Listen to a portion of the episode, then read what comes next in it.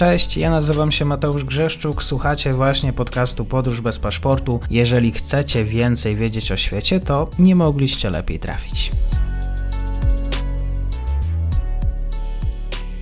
Partnerem odcinka jest Oanda, TMS Brokers, dom maklerski obecny na rynku już od ponad 20 lat. W opisie odcinka znajdziecie link do aplikacji, której możecie otworzyć konto maklerskie i grać na giełdzie, a wcześniej potrenować na koncie demonstracyjnym. Jeżeli otworzycie konto za pośrednictwem tego linku, dostaniecie na start książkę o tematyce inwestycyjnej. Zapraszam, Mateusz. Dzień dobry Państwu, dzień dobry wszystkim słuchaczom. Tradycyjnie na początku tego odcinka zachęcam Państwa do tego, żeby kliknąć przycisk subskrybuj. Dzisiaj rozmawiamy o Afryce, o bezpieczeństwie w tym regionie.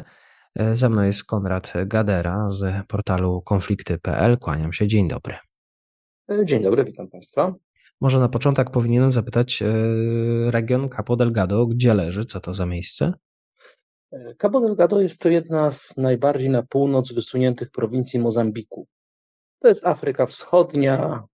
No i tak od samym regionie może na początek, mhm. bo tak, oczywiście. to może też nie za dużo mówić, gdzie jest Cabo Delgado, właśnie dlaczego to jest ważny region. To jest prowincja, która ma potencjał, żeby stać się centrum wydobywczo-przemysłowym tak naprawdę w regionie. Są tam ogromne złoża gazu, metali, szlachet, metali szlachetnych i kamieni szlachetnych. Tam też jest, no w związku z tym jest bardzo dobrze rozwinięta sieć szlaków przemytniczych, co się też bezpośrednio jakby wiąże później z konfliktem, o którym będziemy tutaj rozmawiać, ponieważ te grupy przestępcze bardzo dobrze się tam osadziły. No i w momencie, w którym zaczęły się niepokoje niekryminalne, a typowo związane z terroryzmem, pojawiło się zagrożenie powstania czegoś, co można określić jako terrokorporacja. To jest przykład Ash-Shabaab w Somalii. I właśnie w Mozambiku, w Cabo Delgado jest, był potencjał, żeby powstało coś podobnego. Kto odpowiada za tę lokalną, że tak powiem, grupę terrorystyczną? To jest generalnie bardzo ciekawa historia, bo sama organizacja samo się określa jako Ash-Shabaab, czyli po arabsku młodzież. No i początkowo pierwsze skojarzenia były, że są to bojownicy powiązani w jakikolwiek sposób z taką, tak samo nazywającą się grupą w Somalii. To jest nieprawda, to jest po prostu takie bardziej arabskie po prostu słowo określające młodych ludzi. Oni też chcieli pokazać, że są to młodą, nową siłą w regionie. Natomiast po, po czasie okazało się, że oni są związani z państwem islamskim, z Daesh. Kiedy właściwie y, ten wybuch rebelii Capo Delgado miał swój początek? Co, co stanowiło ten, ten punkt, punkt zapalny? Tak, faktycznie początek całych niepokojów to jest październik 2017 roku. Przy czym to jest faktyczny początek, bo tutaj trzeba rozróżnić to, że rząd przez dosyć długi czas ignorował problem. Tam się zdarzały okaz okazyjne ataki na posterunki wojskowe, jakieś napady na, na wsie, ale rząd generalnie starał się, był bardzo bierny, nie reagował. Moim zdaniem to dlatego, że początkowo prawdopodobnie przyjęto założenie, że to są jakieś wojny lokalnych przestępców, Trochę terroru, trochę walki o terytorium, ale nic tak naprawdę, nic czym musiałby się rząd tak bardzo przejąć, co nie jest nietypowe dla regionu. Mhm. Problem zaczął się w momencie, w którym bojownicy napadając na wsie, po prostu je palili, od, obcinali głowy cywilom i zostawiali zgliszcza. I konflikt się powoli rozkręcał. E, rząd też warto powiedzieć, że Mozambik to nie jest państwo, które jest niedoświadczone w walce z wojnie nieregularnej, ponieważ siły rządowe mają dosyć duże doświadczenie w starciach z Narodowym Ruchem Oporu Mozambiku, czyli Renamo. To jest taka prawicowa bojówka jeszcze z czasów zimnej wojny. Także rząd miał wiedzę, miał możliwości, ale tak naprawdę przespał ten moment, kiedy można było to zdusić jeszcze w miarę bezboleśnie. Później tam się pojawił wątek tego, że rząd, zdając sobie sprawę, że nie, jest, nie może tutaj nic więcej działać, wynajął, ogłosił tak naprawdę, że jest gotowy podjąć współpracę z prywatnymi organizacjami wojskowymi. Tam to jest też dosyć ciekawa, ciekawa historia, bo kontrakt na początku zdobyła rosyjska grupa Wagnera. Oni wygrali przede wszystkim tym, że byli wielokrotnie tańsi niż na przykład E, żołnierze z Afryki Południowej, no ale okazało się, że cena jest adekwatna do jakości, ponieważ tam były bardzo duże problemy. Oni przyjechali nieprzygotowani, zupełnie nie chcieli współpracować z miejscowymi siłami bezpieczeństwa, przez co e, doszło tam nawet do tego, że bojownicy zaatakowali ich obóz, tam ścieli kilku najemników. Później Rosjanie porzucili ten kontrakt, on został podjęty przez e, jedną z grup z Afryki Południowej. Oni byli skuteczniejsi, ale okazało się, że ten konflikt rozwinął się na tyle, że oni nie mają dosyć zasobów, żeby tak naprawdę to zdusić. I Mhm. w tym momencie rząd został troszeczkę zostawiony sam sobie. W tym momencie mamy jeden chyba z najważniejszych wątków, to jest gazowa inwestycja francuskiego koncernu Total. Miała to być jedna z największych inwestycji gazowych w Afryce. No i bo do czasu konfliktu Mozambik generalnie postrzegany był jako państwo raczej stabilne, raczej takie przyjazne inwestycjom, dlatego też Total się zdecydował tam próbować rozkręcić wydobycie. Jak się okazało, bojownicy do tego stopnia stanowili zagrożenie, że ostrzelali miasteczka pracowników koncernu. Koncern wtedy się wycofał, e, argumentując to po prostu wzrostem zagrożenia i wstrzymaniem decyzji o dalszych pracach do czasu uspokojenia się regionu. To był oczywiście też wielki cios wizerunkowy dla Mozambiku, bo w tym momencie z państwa, które w regionie było postrzegane właśnie jako przyjazne dla inwestorów, dobre do, do prowadzenia biznesu, nagle okazało się, że tam też jest bardzo niebezpiecznie.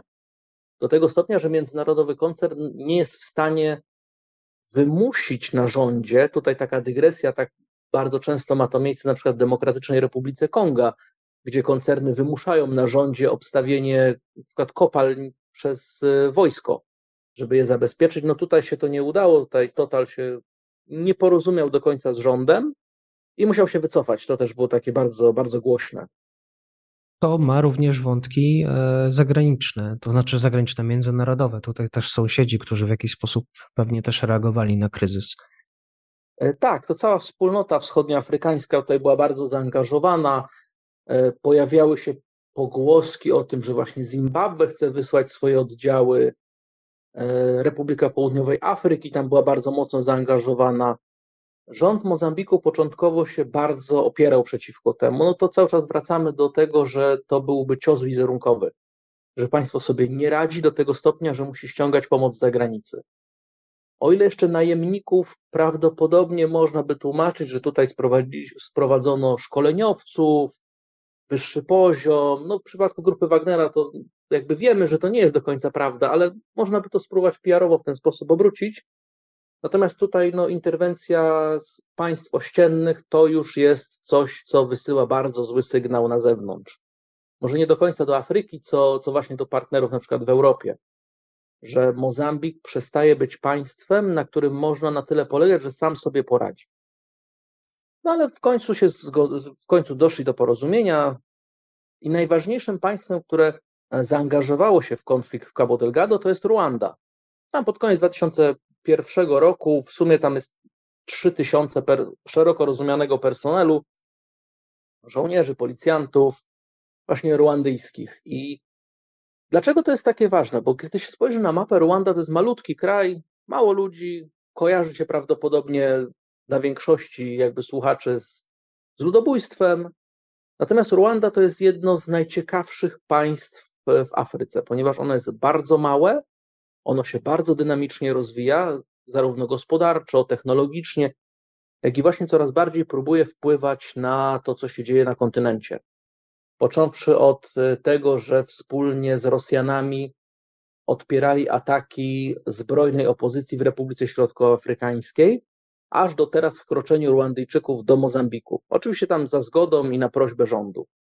Wejście żołnierzy ruandyjskich było postrzegane bardzo dobrze, bo od początku konfliktu, kiedy już żołnierze mozambiccy zaczęli tropić tych bojowników w Cabo Delgado, bardzo szybko pojawiły się oskarżenia o to, że oni się zachowują dokładnie tak samo, że tam jest terror, jest przemoc, są samosądy, że najbardziej cierpią na tym konflikcie cywile i to niekoniecznie z rąk terrorystów, tylko samych żołnierzy. Natomiast Ruandyjczycy byli postrzegani jako ta profesjonalna siła, która wejdzie, ustabilizuje i uspokoi sytuację. No i jakby to się w tym momencie okazało bardzo, bardzo dobrym rozwiązaniem, bo siły wschodnio, siły południowoafrykańskie, siły ruandyjskie bez problemu współpracowały z oddziałami z Mozambiku, tam dosyć dobrze się zorganizowano, przeprowadzono ofensywę. Udało się to wszystko uspokoić do tego stopnia, że już są pierwsze doniesienia o tym, że uchodźcy wewnętrzni wracają. Problemem powrotu uchodźców wewnętrznych jest to, o czym mówiłem na początku, że bojownicy palili wsie do ziemi. Tam nic nie zostawało w niektórych miejscach. No i w tym momencie pojawia się problem tego, że jak ktoś gdzieś wraca, no to musiałby jednak nie spać pod gołym niebem. I tu znowu wchodzi kwestia Ruandy, która prawdopodobnie w zamian za swoją pomoc będzie oczekiwała korzystnych kontraktów na odbudowę Cabo Delgado. To nie jest do końca tak, że to jest e, całkowicie wzięte z powietrza takie twierdzenie, bo tak ma, ma to miejsce na przykład w Republice Środkowoafrykańskiej, gdzie Ruandyjczycy zdobyli bardzo korzystne kontrakty, podobno nawet znacznie korzystniejsze niż miejscowe firmy mogłyby, na odbudowę domów mieszkalnych. Najprawdopodobniej to będzie podobna sytuacja, tym bardziej, że mówimy o prowincji, która, jeżeli dobrze podejść do sytuacji bezpieczeństwa, jest w stanie utrzymać finansowo ciężar odbudowy. Tu nie potrzeba jakiegoś e, ogromnego wsparcia z zewnątrz, tylko bardziej ustabilizowania sytuacji, może zrobienia porządku z grupami przestępczymi i, no i wzięcie się tak naprawdę do pracy.